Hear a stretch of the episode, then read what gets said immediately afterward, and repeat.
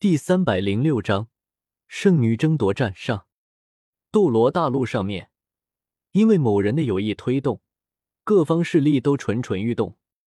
平静的外表之下，暗流涌动。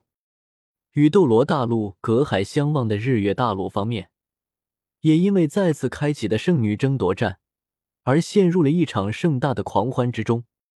日月大陆圣灵教，圣灵教的广场上面。朱竹清和周然强行施展武魂融合技，试图二打十八的行为，着实的吸引了一大波的注意力。吼！体型巨大的石铁兽在出现之后，仰天一声咆哮，随后就朝着参与圣女争夺战中修为最高的一位小姐姐冲了过去。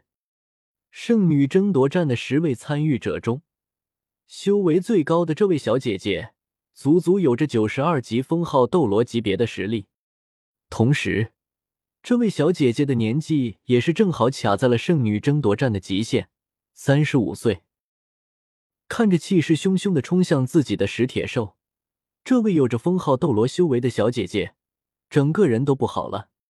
干，老娘就想要露个脸，然后浪一圈就走人了。至于开场就这么针对我吗？最要命的是，哪怕朱竹清和周然摆出了二打十八的架势，但是在巨大的石铁兽冲向这位封号斗罗级别的小姐姐的时候，其余的八位参与圣女争夺战的小姐姐们也都毫不犹豫的朝着两人发动了攻击。也就是说，其余的八位参与圣女争夺战的小姐姐们带着自己的守护者，直接用范围攻击。将石铁兽和这位封号斗罗级别的小姐姐给笼罩在了一起，一时间，魂技、魂导器，各式各样的攻击都被这些人给打了出来。混蛋啊！有着封号斗罗级别实力的小姐姐看着周围这群人的攻击，无语的咆哮了一声，然后便立马开启了自己的武魂，朝着高空飞去。张玲，三十五岁。武魂吸血魔符，魂力等级九十二级封号斗罗，魂环配比黄黄紫紫黑黑黑黑黑。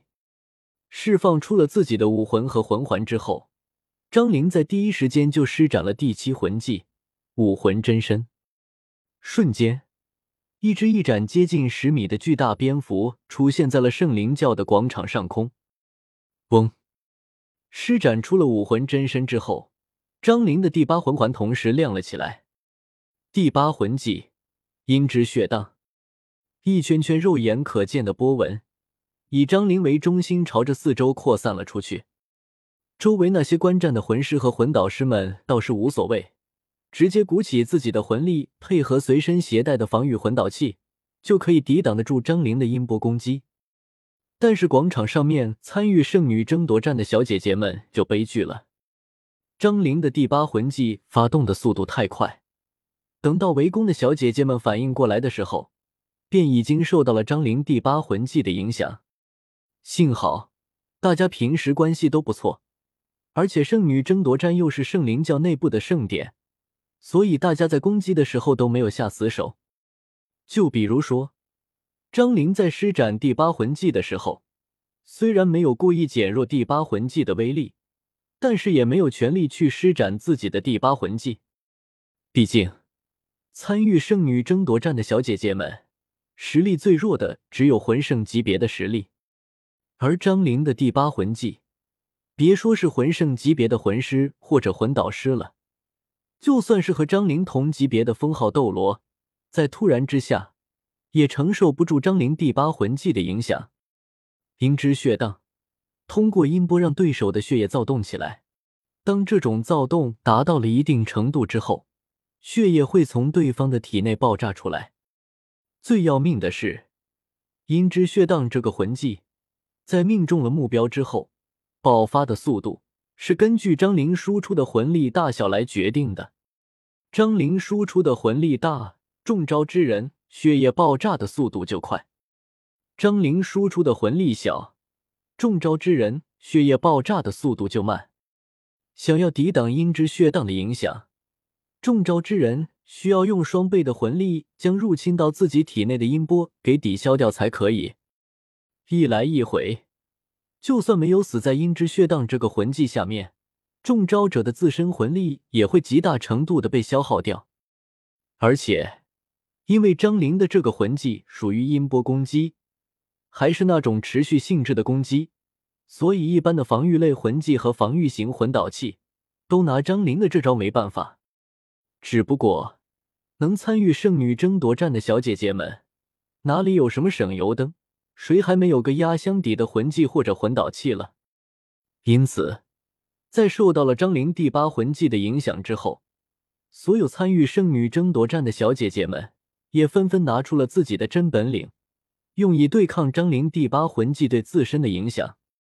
一时间，各种各样的武魂真身，各种各样的防御型魂导器，纷纷被施展了出来。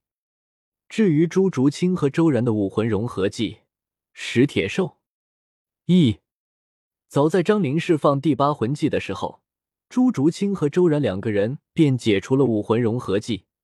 然后，周然从自己的随身储物魂导器中拿出了一个魂导炸弹，扔在了脚下，随后。又是几十个魂导炸弹被周然拿了出来，扔的整个圣灵教广场上面到处都是。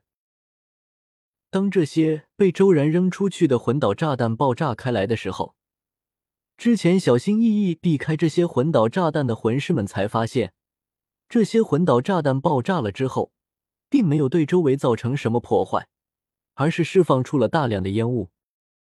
看着烟雾弥漫的广场。不少魂师都是一脸大写的懵逼，而同样站在观战人群里面的洛灵英，则是瞬间瞪大了眼睛，一双灵动的美眸中写满了“还能这样”。和洛灵英反应差不多的，则是圣灵教的教主和几位圣灵教的长老们。